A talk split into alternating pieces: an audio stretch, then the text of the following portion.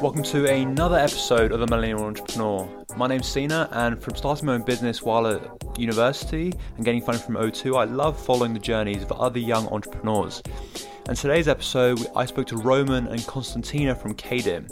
If you're a big gamer like me, you'll love this episode. And if you're not a gamer, that's cool as well because it's a great episode with two incredibly intelligent university students that are experimenting with artificial intelligence to revolutionize the gaming uh, development industry. So you might as well listen as well, it's pretty decent. We talked about why game production has become increasingly so expensive and how their AI solution is already being utilized by one of the largest gaming development firms and their journey building up to recently winning a £10,000 grant from their university. We also talk about how the future of virtual reality gaming and how their technology could be the catalyst to induce VR gaming. As always, thank you so much for tuning in. Um, it's a real pleasure making these episodes, so I really hope you enjoy. And if you do, it'd be great to leave a written review on Apple Podcasts, share it with your friends, and yeah, just enjoy it. Let's go on with the episode. Roman, Konstantina, how are you? Good, thanks, Sina. Yeah, how are you? Yeah, yeah, we're good. Thanks for having us. No, it's my pleasure. It's, it's definitely a unique experience for me because I've never had two guests on the podcast. So, yeah, it's good to have you both. I hope it works well. So, like, yeah, how are you guys keeping busy uh, toward, uh, like with this whole like lockdown period? So one of the main things that we're kind of doing at the moment, we well, we tend to use um, Facebook Messenger video calls, voice calls, and that sort of thing, basically to stay in contact with each other. It will be generally we're messaging each other throughout the day, kind of going, "What do we need to do? Oh, right, we need to have this thing done." And then if we have stuff to do, we'll kind of ring each other. We've got a sprint plan, which we have to do at the start of every week to kind of keep track of everything that we're doing. Um, and then mostly it's it's like, did we have a meeting this morning? Oh yes, we do have a meeting this morning. Okay, cool, right. Uh, I should get out of bed and, and go and do stuff now. Then I yeah. think. No, yeah, I think we're busy. We're very busy, and this whole thing, like our business, has kept us very busy and at the same time sane because we have to talk to each other. It's like so much, and we have many so many things to do that we're actually very productive through the whole thing. Yeah, I mean, I'm kind of this. I'm I'm in the same sort of boat. I'm working on, you know, obviously I, I launched this podcast in the um in the lockdown period, and then you know I've got my own business to concentrate on and stuff like that. But when I'm not working, uh, I play a lot of games, which is something that's kind of new for me. I mean, I did before when I was younger, but recently it's definitely increased and I'm interested because you guys are actually in that space. Your startup concentrates on that sort of thing. Yeah, absolutely. I mean, I think your experience is is entirely typical from what we've seen and what we've heard. I mean, one one statistic is something like Xbox Live players are were up seventy five percent uh, after the start of the lockdown period. So everyone is now sat at home and they're like, hmm, I don't know what to do. So ah, I'll switch on the TV and the Xbox yeah. or the PlayStation or whatever, and then boot up games. Um, I think Steam keeps repeatedly having like busiest weekends ever. So yeah, you yeah. know, people just playing more and more video games. Yeah. Crazy how much, uh, how many people worldwide just um, have turned to video games and like connecting through digital worlds to, uh, you know, keep keep each other company and do something that makes them feel yeah good. So are you two are you two big gamers yourselves? Um, I think I, I'd consider myself uh, probably less so now, but I used to be very, very, very heavily into video games. I mean, I, I grew up in a, I grew up in a tiny village, um, of which like a, a few hundred people, um, most of which were significantly older than me. Uh, nearest town being like a, a two-hour bike ride away up these mountainous hills, uh, which is surprising for Lincolnshire. it's the only part of Lincolnshire with hills, which was excellent growing up. But I became very, very acquainted with my computer and, and video games because that was kind of my escape mechanism and my way of communicating with other people because I couldn't go visit them uh, in person. So it's kind of less so now because I've just got so much stuff going on. But I do go back and revisit. Yeah. I think I recently played um, Metro Exodus, which is really good that just came to Steam, having been on Epic Game Store for about a year. Um, but yeah, I, less so, but sign- still significantly into it. And I kind of follow kind of gaming news. That's part of the reason why I'm so interested in this space because ultimately I see that a lot of the video games that are being produced now they're kind of derivatives of other stuff that's come before. It's like ah, it's this year's Ubisoft uh, uh, like Assassin's Creed game, which is great, but there's not the same degree of perhaps experimentation and risk taking simply because the costs of these things are just growing and growing and growing. So part of the reason why uh, we wanted to found Kaedim, or I wanted to found Kaedim, uh, was because I think that if we can reduce the costs and therefore the risks of making games, we can get a lot more exciting games um, that I'll want to play. That's what I was going to ask you guys. I was going to ask: Is I mean, are you guys big gamers? Is that where the whole idea behind Kaedim came from? Well, I think it it was um, twofold. The reason was twofold for me. For example, I got into gaming later in my life, so when I went to uni, because uh, many of my uni friends were into gaming, so I started like that. But I'm, I don't consider myself a big gamer. Uh, for me, it was more watching a, a frustration ex- that existing in the industry. Uh, so, like um, through our computer science units that we had to ourselves create a 3D world and fill it out with like different objects and stuff like that, I I realized how repetitive and um, you know time consuming this process is, and I and then when you scale it and imagine what like the production of all these like huge games with uh, with like tens of hours of um, you know um, gaming and playing, then it's just like to me it was scary. So where does where does Kaedim come in? How does Kaedim fix these these problems? Yeah, so the main the main point of Kaedim basically was what we found from our own experience and from talking to people in the industry was that these processes for making assets. You think about a video game, you think of all the things in that video game. All of those are assets which need to be made by someone. Um, and we found that the process okay. for making those assets is just incredibly time consuming and therefore really expensive because designers just have to sit there at a computer for hours and hours and hours to make everything that's in these games. And if you think about big open world games, for example, like you think of all of the different numbers of things that are in those games, it's just mind blowing. And that's yeah. basically just driving the costs of video games up and up and up. And again, coming back to if the costs go up, then the risk of any individual game goes up, and therefore you get less uh, risk taking, less exciting games potentially. So, where Kaedim comes in is basically a tool to help speed up that process by offloading some of the repetitive work that the designers currently have to do to AI, um, because we're both uh, we have experience with AI and we also have experience with uh, 3D modeling and that sort of thing. So, where in the industry there might not be that kind of skill set coming together, because we have experience in both areas, we saw that this is a potential area to alleviate some of these difficulties, where if we offload a lot of the repetitive stuff to AI, then we can speed up the process of making these assets to enable designers to spend more time polishing, which increases A, yeah. the quality of the games coming out, which reduces the risk. It reduces the costs because it reduces the time.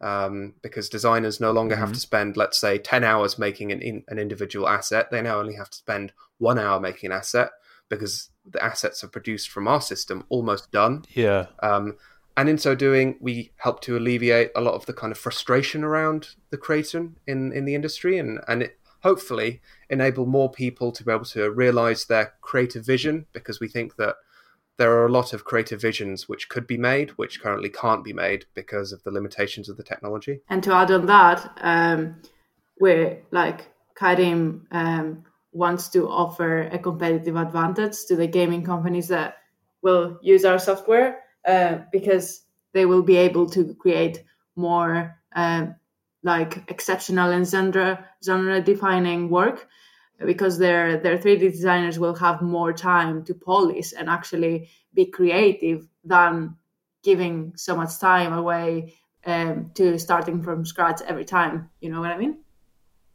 Yeah. So give me give me like an idea about how how this like how long it would take for for say like a designer to design one of these assets that you, that you said. So say for like a game like like GTA, you know, huge detail in these games. Now I've you know I've been playing GTA for you know pretty much my pretty much my whole life, for like quite a young age actually, which is which is bad. But um, I've seen the level of detail shoot up massively. You know, and you're saying that so for like a, in the background, so you know if there's like a a chair or a lamppost or something. Um, how long could something like that take to, to design? Yeah. Well, for, for simple objects like chairs and tables and stuff like that, uh, an expert uh, artist might might need like um, I don't know an hour or maybe wow anything between half an hour to an hour. But for like big things like spaceships and like things that you know attract attract attention, it might take like up to two weeks so there is a, like a big range of of how long objects might take to develop because uh, like simple objects for these artists are quite like easy to do but then there are other objects that need weeks of work. Yeah and that obviously pushes the cost up as you said roman. Absolutely yeah. It's it's uh because of the the time spent like even if you have expert designers even if they can produce a chair in 30 minutes it's like you get what a chair is that 30 minutes is just spent if they could spend that on other things it would be a lot more valuable. So, and and you know there's thousands and thousands of chair models out there. So if you can create something which can just create them in a, a blink of an eye then that becomes really really useful because even if it's down from even if it only takes them 30 minutes if it now takes them like five seconds that's a massive massive improvement. Um, touching on gta yeah. so we calculated an estimate that the assets produced for gta 5 would cost probably cost somewhere around $40 million for that whole production. And then scaling it by wow. industry trends. So if, if, gta games followed industry trends uh, i think we calculated that if gta 6 was to release next year the asset production costs for that game would be somewhere in the region of like i think it was 270 million dollars yeah. which is insane. Yeah that's god wow. Yeah I guess insane. that's why they're not creating as many games as before because I've seen, you know, they are they the, the release of games used to be a lot more frequent. Correct me if I'm wrong, but from a consumer standpoint, that's what it was. You know, there was there was a new game almost any every year for a lot of these franchises, but now it's a lot more limited. Yeah, absolutely. I mean, if I think back to the kind of the PS2 era, it seemed almost like the co- great era. Yeah, the, the costs of of video game production at that time were at a really sweet spot between kind of expectations around what the technology could produce and also therefore the cost, where it was just getting enough in terms of like graphics quality that you started to get a really nice idea of the of the geometry and the shapes and it started to look real. But at the same time it wasn't quite the level of photorealism that uh, consumers kind of expect nowadays. So you had a lot more games being produced and a lot more kind of adventurous games being produced because the the costs of development were just uh, not as high as they are now, and it's difficult because everyone always wants to be kind of pushing pushing the envelope further. It's we have the biggest game and we have the best quality graphics, yeah. and ours is the most photo real, and it's great that that's the case, but that also leads to an arms race of well, if this game is photoreal, then we need our game to be not only photoreal but also 20% bigger. Um, and that leads to the consumers expecting, ah, well, you know, if all of these games are photoreal and they're all massive and hundreds of hours of gameplay, yeah, then any game that's less than that is like, oh well, that's not so impressive. I might not buy that. I'll wait for yeah, these other no, big I games. So you kind of see a stratification of the industry where you have the massive budget AAA games, which are highly produced, photoreal, hundreds of hours of gameplay potentially.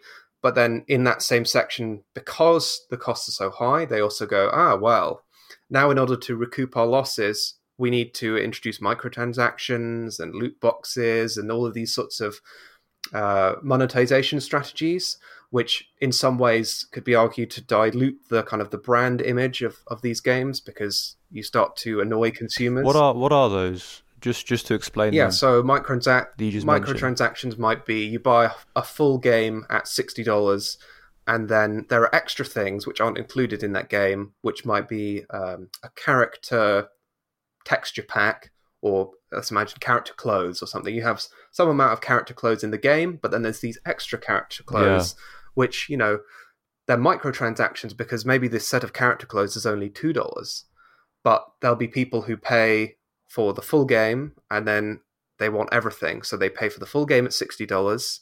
They pay for all of the uh, new clothes um, at two dollars each, and that adds up very very quickly. But it's the Mm, the the yeah. companies are kind of stuck in a bind where they can't really raise the cost of an individual game, so they have to f- experiment with all these other uh, monetization strategies. Which sure they get them back loads of money, but they also um, they also potentially lead to con- customers who don't want to pay that and don't like those in, those things in their games. Um, yeah. kind of reducing the brand equity uh, for those consumers, and they're like, "Oh well, I don't want to play these games anymore because it's I feel like I'm being exploited, so I'm not going to support that kind of thing." Yeah. I guess you could say that with like the, the new FIFA games, there's been a massive drop in the amount of users because of the very reason that you said. Yeah. Yeah, exactly, exactly, and it's it's kind of if you look at the long term sustainability of this sort of thing, it's it's almost it, it's eating away their long term brand sustainability because in the short term these these game bets are so risky, and again it kind of goes back to this whole idea of the games companies can't take as many risks anymore, so everything is like a sequel of things that have gone before, and it's very very rare that you get new IP, and new IP is often the most interesting stuff. Uh, so it's a bit of a shame, really. Basically, we're saying that, you know, consumer demand, consumer expectations are rising way faster than the technology can keep up. Yeah. I think that's what we're saying, right? So, kind of, how does Kaedim come in to to relieve all of that? Yeah, so so we come in and we say that we can increase the productivity of every designer in the gaming companies by 10x. So yeah, so like uh, if someone uh, needed uh, a week, then now it, he needs a couple of hours to make this big thing, and at the same time he can iterate very quickly and like show something to their supervisor and they say tweak it like that and they, they can very quickly tweak it without scratching the whole thing and starting from the beginning. So it like it accelerates the whole pipeline of 3d asset creation. At the same time um, they can it it it, it has an advantage of um, the companies being able to use their archives, their existing archives of like all the 3D assets they've produced in the past, because um, we can train our models and create the new novel 3D assets based on the um, on the company's um, style. So then it Yeah. also you know makes everything even more quicker and yeah Okay. So at the moment they they have to make each one from scratch whereas your technology would come in and kind of with the artificial intelligence, right, would create new ones for them in a fraction of the time that it takes them currently. Yeah, pretty yeah much. so with an input of an image then we we output 10 predicted 3d models that look like the image uh, that the person that the designer sketched Wow, okay. How does that work? Yeah, so um, basically, the aim of it is kind of um, you put in an image, and then it kind of it matches. The AI is able to identify the image, and kind of in the same way that that humans can look at an object and and understand that even though there's parts of it that might be occluded, so you can't see them, um, and maybe uh, you can't. There's bits of it which are slightly oddly shaped.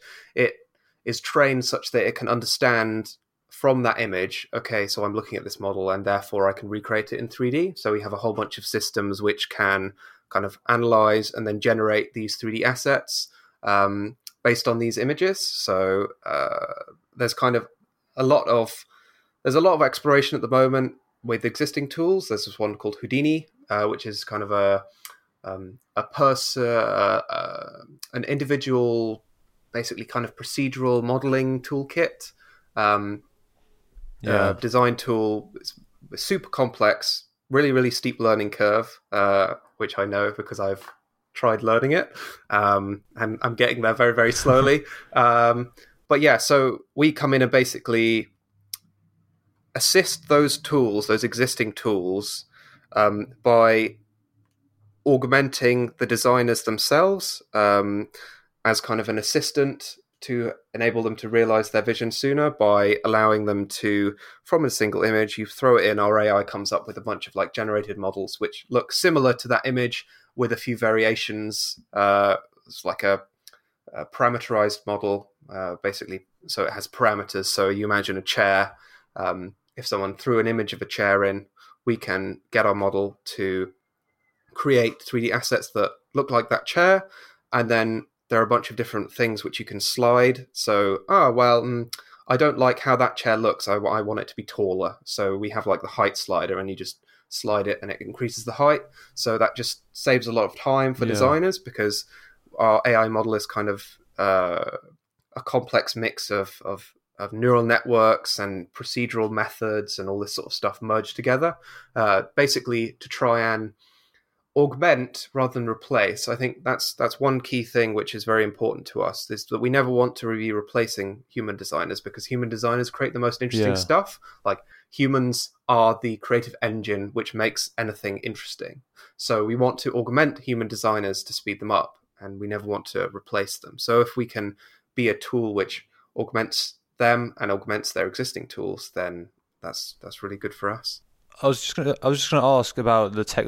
I'm not from a tech background, so I have to kind of educate myself. What were those two things that you said? So you said neural networks, and there was something else. What what are those? Yeah. Uh, so we're using a combination of neural networks. So recently, there's been lots of advances in in artificial intelligence, and uh, probably the most widely used uh, thing when people say artificial intelligence is they mean neural networks, which is basically a bunch of uh, kind of nodes which lead into each other, similar to the way that the brain works. So it's a bunch of uh, it's kind of it's all sorts of things which from an input they go through a bunch of different layers, all of which all of the layers connect to each other in in unique ways which can be trained. Um, and then the output is something which you can again train. So we kind of use that um, where you can look at an image and it's kind of similar to how if you look at an image, then you can predict what what's in that image. There's there's elements of that in there. Um, and then the twist for us is there's also this stuff called procedural methods, which is basically uh, rules for generation. So um, procedural things might be if you think about a tree you can kind of model a tree by saying, ah, oh, well, if you have a trunk, then you draw the trunk, and then at some point along the trunk, you split the trunk into two branches, and then you keep doing that for some amount of time, and then when you reach an end condition, you draw leaves, and that's how you might generate a tree. So that's kind of a procedure for how you generate trees. So we're kind of joining uh, neural networks with procedural methods in order to produce something which takes advantage of both of them and also assists the designer in getting an output that's usable and, and useful for them. Wow, yeah, sounds sounds really cool. How did you like Konstantina? How did you guys come up with this idea? How did yeah? It's just it just seems very like an amazing idea. How did you come up with it?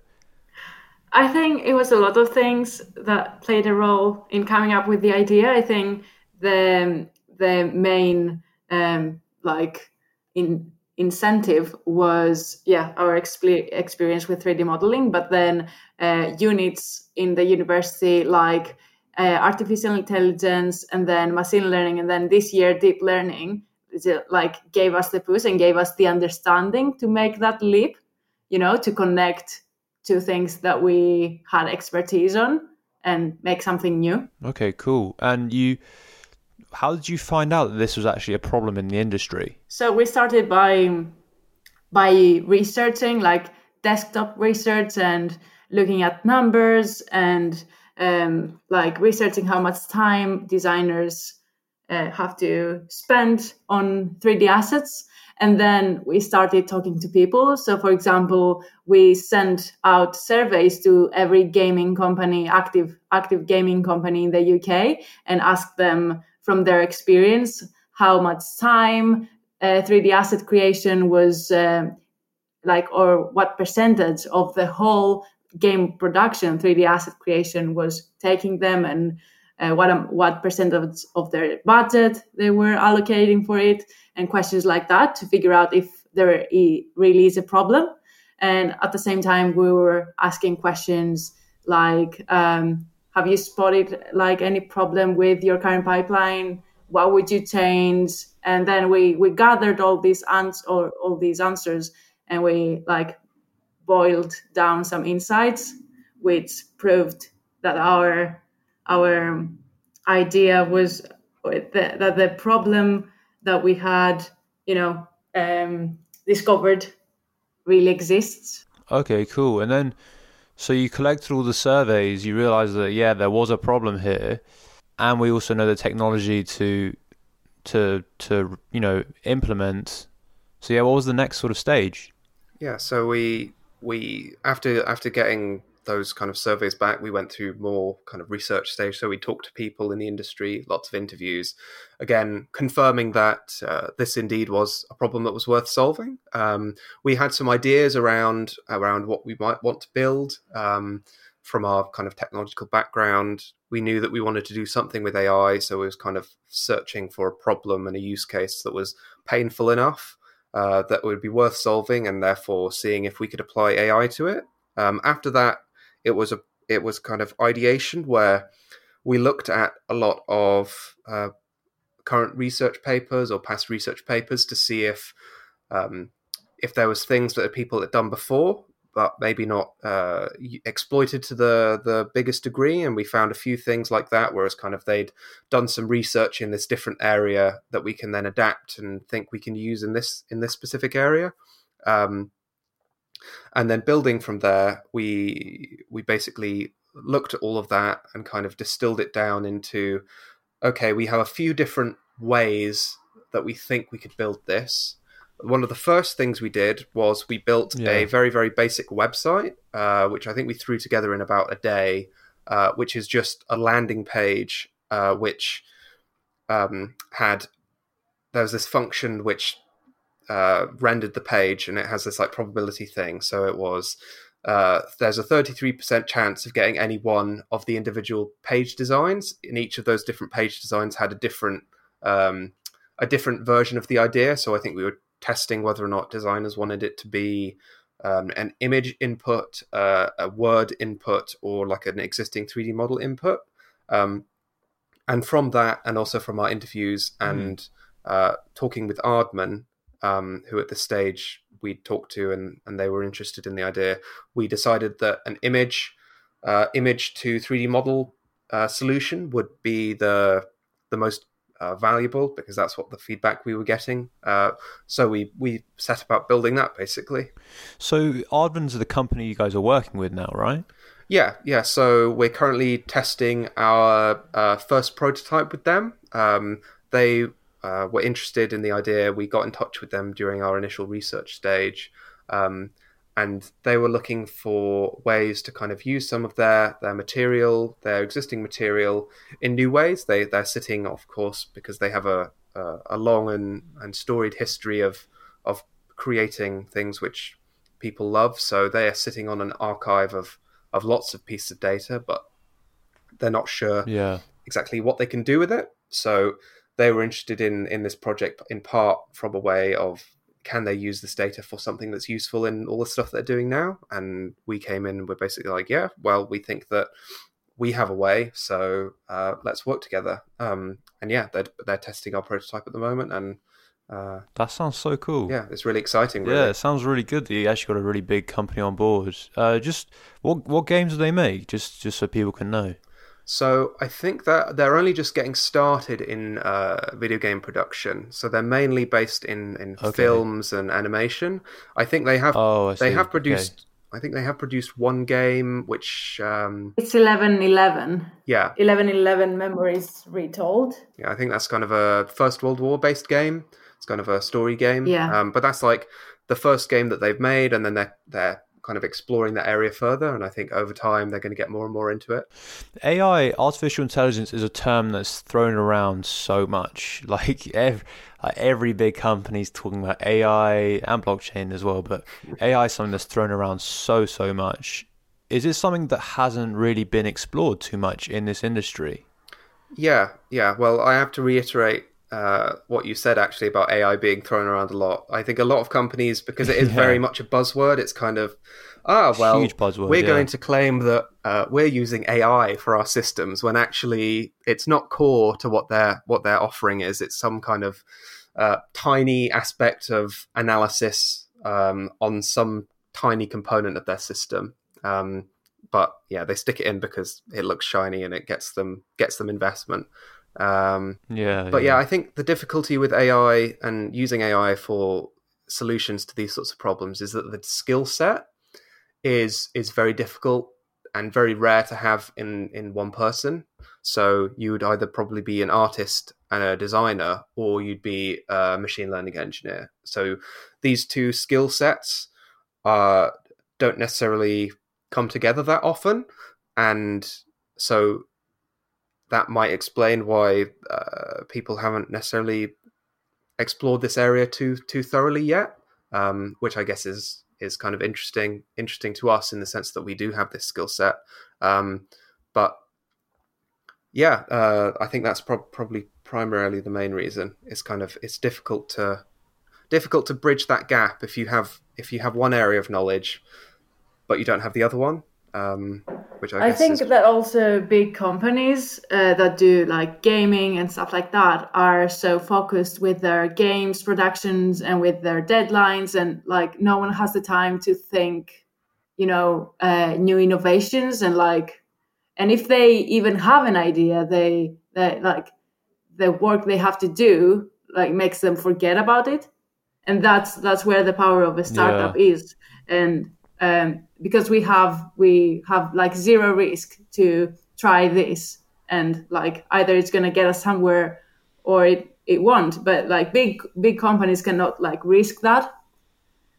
They can't risk like a lot of resources going into something they're not sure about or their Yeah. company is not ready to you know? Yeah, so we kind of we kind of absorb the the technical risk of creating things, um, and you know if these Yeah. companies don't want the risk of producing a game which may not sell 10 million copies or something, they definitely don't want to invest in this risky technology development. So they're quite happy to let other people do it, and then they'll just buy, Exactly. buy the product at the outcome. Yeah, it makes sense It- because you said you know it takes massive amount of resources to make a game, uh, especially the you know the consumer demands nowadays. They don't want to spend resources on technologies that might not work. Well, I mean, it's it's risk, it's R and D, as you said.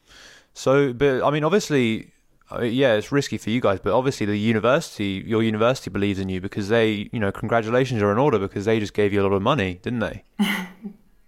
Yes, yes, that's very true. Thank you. Yeah. yeah, uh, yeah. So, uh, yeah. So for anyone who doesn't know, although I think it's been blasted from the rooftops of the university, uh, like a lot over the past few days. So we Kaedim has won the new enterprise competition, um, growth stage. So there are actually three stages uh, to this. There's the idea stage, the development stage, and then the growth stage.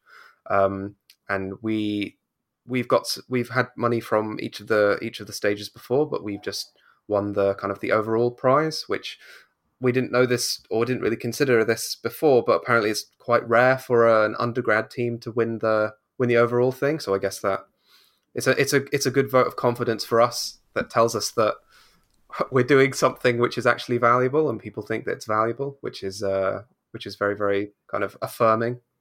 Yeah, I think a lot of universities are, are starting to see the value in in kind of student entrepreneurship, where previously it that was much more kind of focused on in America. You see like Stanford, Yeah. Silicon Valley, and all of these sorts of universities where they kind of deeply deeply embedded in the whole kind of startup ecosystem. But I think definitely over the past over the past couple of years, um, the southwest of England has become a lot better for kind of startup ecosystem. Where I think I can't remember who we were talking to, but they they said that um, even if, you look at like say five years ago and the amount of people recruited into startups in the southwest, um, over a whole year, five years ago, the same number of people that were recruited in that period were recruited in like the first uh, the first three months of this year. So it's really, really rapidly growing, Wow. um, which I guess kind of I guess links in with our degree because me, myself, and Konstantina are both on the the new like X with and with innovation. Um, so we're both computer science with innovation, which we were in the the first year to ever do that degree. So we're going to be gradu- graduating in July into this this wonderful time. Um, but the the beginning of that degree, I think, is kind of fee has has fed from the growth in the startup ecosystem in the southwest, and in turn will feed into it again. It's kind of a um, a beneficial circle of stuff Yeah, feeding into each other. How much did you guys win, just out of interest? We we won uh, ten grand uh, plus plus a SETsquared membership for one year, uh, which is amazing because uh, SETsquared provides so many services for the startups that are members and so much support. So we're we're overjoyed Yeah. to have won such an amazing prize. So where will that money and support take you? Like, where do you kind of see the future of of Kaedim? Because this is a technology that seems like it's a long time coming. Yeah, so uh, the money will be primarily spent on on all of the stuff to protect our IP that we've made over the past uh, couple of months. Um, so thinking about trademarks, patents for the kind of technology process, these sorts of things, kind of lay down the lay down the fundamentals of the value of the company. Um, as we go into uh, further investment, seeking further investment, so um, we're hoping to get a bunch of uh, pre-seed investment to help us develop our technology further uh, into something which we can start selling uh, to companies. Um, hopefully, sometime in the next few months, get that in. At which point, we'll be able to build out the team, um, develop the technology uh, further, and and and basically capitalize on on an opportunity that we see, which we think is only going to be growing and growing. The more that people uh, use games and kind of online digital 3D interactive experiences to connect with one another. Yeah, yeah, for sure. Where do you kind of, just out of interest, because you guys are obviously researching this at all times, would this, because, you know, 3D uh, assets, as you said, they they encompass all gaming, and I guess something like virtual reality, that would encompass that as well, wouldn't it? Virtual reality gaming. Yeah, yeah. Um, Yeah. Yeah, uh, I was. Uh, we were just having um, a discussion with um, a 3D artist, and we were talking about how uh, v, VR and AR have been promising like a lot of stuff during the last decade, but they haven't yet. We haven't yet like seen these promises mature and like Yeah. Become part of our life. You know what I mean? Um, but I think they'll there there is definitely something coming from that way, from yeah that direction. And actually, we we know a company in Bristol who who does that kind of thing. They're called con- Condense Reality, but yeah, uh, in games, um, I think that will slowly come in, and then and then 3D assets will need to be even more Yeah. polished and even more of greater, you know, um, yeah, resolution and stuff like that, because people will will be able to look around and you know yeah, yeah. go closer. Yeah. Why do you think? Why do you think that hasn't actually happened yet? Is it because? Do you think it is because the technology is the limiting factor, where you know they have to spend massive amount of resources on something they might not get the return back? But if your technology comes in, makes the whole process cheaper, that they can put those you know games out, experiment with them, so people understand you know if they like them or not. Basically, if the market likes it. Again, yeah, I think it's it's kind of VR's hit a perfect storm of um, for the makers of VR experiences, the costs of producing Yeah. those experiences is very very high uh, because of all of the other trends in the industry and effectively VR games at the moment are incredibly risky and because these companies don't want to take too many risks they don't want to put all these time and effort into Yeah. making these games. And on the flip side, on the consumer side, again, the technology to uh, participate in these experiences is still incredibly Yeah. expensive. I mean, I watched a, a video earlier today comparing the, I think it's the Valve Index VR set with another slightly less expensive one. Um, and I think a lot of people, they're kind of, it's still very expensive. I mean, the Valve Index is like nine, it's basically a thousand dollars, which is prohibitively expensive for most people. Um, but at the same time, they are uncertain about wanting to buy a, a lesser, uh, a lesser headset, VR headset, because they're they're worried about, oh well, is it going to be as, as high fidelity quality as as these other things? So they're kind of waiting and waiting to see. So it's, it's kind of yeah, it's it's it's a combination of risks because of costs on the on the development front and risks because of costs on Yeah. the consumer front. Um, but we think that definitely with our technology developing further, if we can bring that cost down for producing these assets uh, to the degree which is needed for these VR experiences, then hopefully we can in some way play a part in driving driving the growth Yeah. of that sector because if it does take off then I'm sure it'll be really really exciting. Yeah, it's really cool. I've been to one of those like VR gaming experiences and it was a lot of fun. And I think as a consumer of gaming, I'd love for, you know, these game companies to take more risks. I think that's when, you know, that's when the magic happens. That's when you get really cool games come out of these companies when, you know, they are allowed to take those risks. Yeah, yeah. I mean, I think there's a lot of experimentation going on with indie uh, indie developers at the moment, um, in part because they're using production methods which can reduce the costs and time needed for the development. I mean, you see a lot of indie developers go with kind of a low poly style, where um, it's definitely not the the photorealistic that would be, well, maybe not required but expected of a of a AAA game. What is what is low poly? Sorry, what is what is low poly style? like a Minecraft, which is like oh, I see. all cubes and Okay. it's not like complicated with details, not complicated saves. Just Yeah, yeah, yeah. like low polygon. It's a sort for low polygon. Oh, okay, I understand. Yeah, so it's like highly stylized, highly stylized, much much quicker to produce because there's not as much detail. Um, but yeah, not necessarily, not necessarily used in AAA because again, it's kind of consumer expectations about what a AAA game has to look like are are very much not in that area. So that's it's a difficulty because even if indie developers are using this kind of style for their games, AAA developers can't really use it because the consumers have different expectations about what an indie game is allowed to look like versus what a AAA game is Mm, allowed to yeah, look for sure. Final question from me before we wrap up: How big? Uh, you know, I'd love an answer for both of you. Actually, how big do you see Kaedim getting?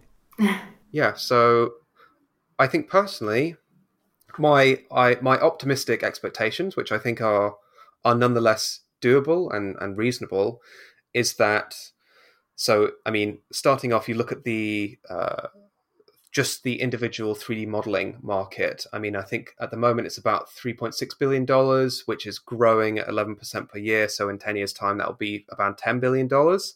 I think our technology could be used in a lot more than just that specific industry. So if you think not just in games, but in architecture, in furniture design, in interior modeling, all of these different experiences, I think you can potentially 10x that or, or more. And I know that we both have a lot of ideas about different areas that we can expand into, improving our product further. So, I mean, optimistic expectations would be that we can grow this into something that's very, very large and and be kind of the company which you associate with if you want to get something creative done, if you want to realize your creative vision, you go to Kaedim. Yeah, Um, that that's my Yeah, hope. sounds great, yeah. I think we're we're aligned in this one, me and Roman. Um, yeah, our vision is um, a world where you know anyone can realize their creative vision. Um, so yeah, we're starting with games because we we know there's a problem here that needs to be solving, but we we want to expand and yeah, um, yeah, and just um, have all the creative um, industry um, and helping them. Sounds great. How can uh, you know? I, lo- I I love what you guys are doing because you know, as a consumer, I didn't know any, but I didn't know about this stuff. But it definitely makes sense because you know, you know, resources are definitely the limiting factor, and I guess that's why you know they're not coming out with as many games as frequently as they used to. In the golden sort of PS2 era, that was probably the best era for me. How can people kind of, uh, Yeah. you know, keep in touch with you guys? Uh, yeah, how can people see what you're up to and track the progress? So we've got uh, LinkedIn. We're quite heavily active on LinkedIn, so you can find us there at Kaedim, K A E D I M. Um, we're also on Twitter, uh, underscore at Kaedim underscore. Um, you can find us on both of their, those places. We post. Uh, you can visit our website www.kaedim.com, and on that website you'll find an email sign up. So if you want to give us your email, you can sign up to our email list, and occasionally we post updates on what we're up to. If there's any uh, specific stuff um, that that we're doing that we think people might find interesting, um, and very very shortly, uh, we're actually going to be coming out with our own podcast. We're not sure what it's going to be called yet. We're still kind of figuring that stuff out, but uh, we have three recordings with people who've worked in creative industries, and we want to kind of explore how creative people are thinking about how their industries are going to be Oh, changing cool. in the future. Um, so if you keep an eye out on our podcast, on our uh, LinkedIn and Twitter and email list and all that sort of stuff, uh, you should find all of our updates. Sounds on great. I'll there. put all those links in the description. Yeah, and if uh, someone that's listening is just uh, curious about what we do and want to get in touch, you can always drop us an email uh, at admin at kaedim.com. Um, yeah, we we always love uh, getting getting emails from people interested in what we do. Okay, great. Roman, Konstantina, it's been a pleasure. Thank you so much for joining me. Thank you. Thank you, Sina. It's been a pleasure. Thanks for listening to this episode of The Millennial Entrepreneur. It was a real pleasure recording with Konstantina and Roman about Kaedim, and it's a technology that I really feel is going to revolutionize the gaming industry. If you did enjoy, please be sure to leave a five star rating and a written review on Apple Podcasts, as it really does help me out. Uh, follow us on your Instagram page, the link's in the description. And yeah, share it with your friends if you want. My name's been Sina, I'll see you in the next episode.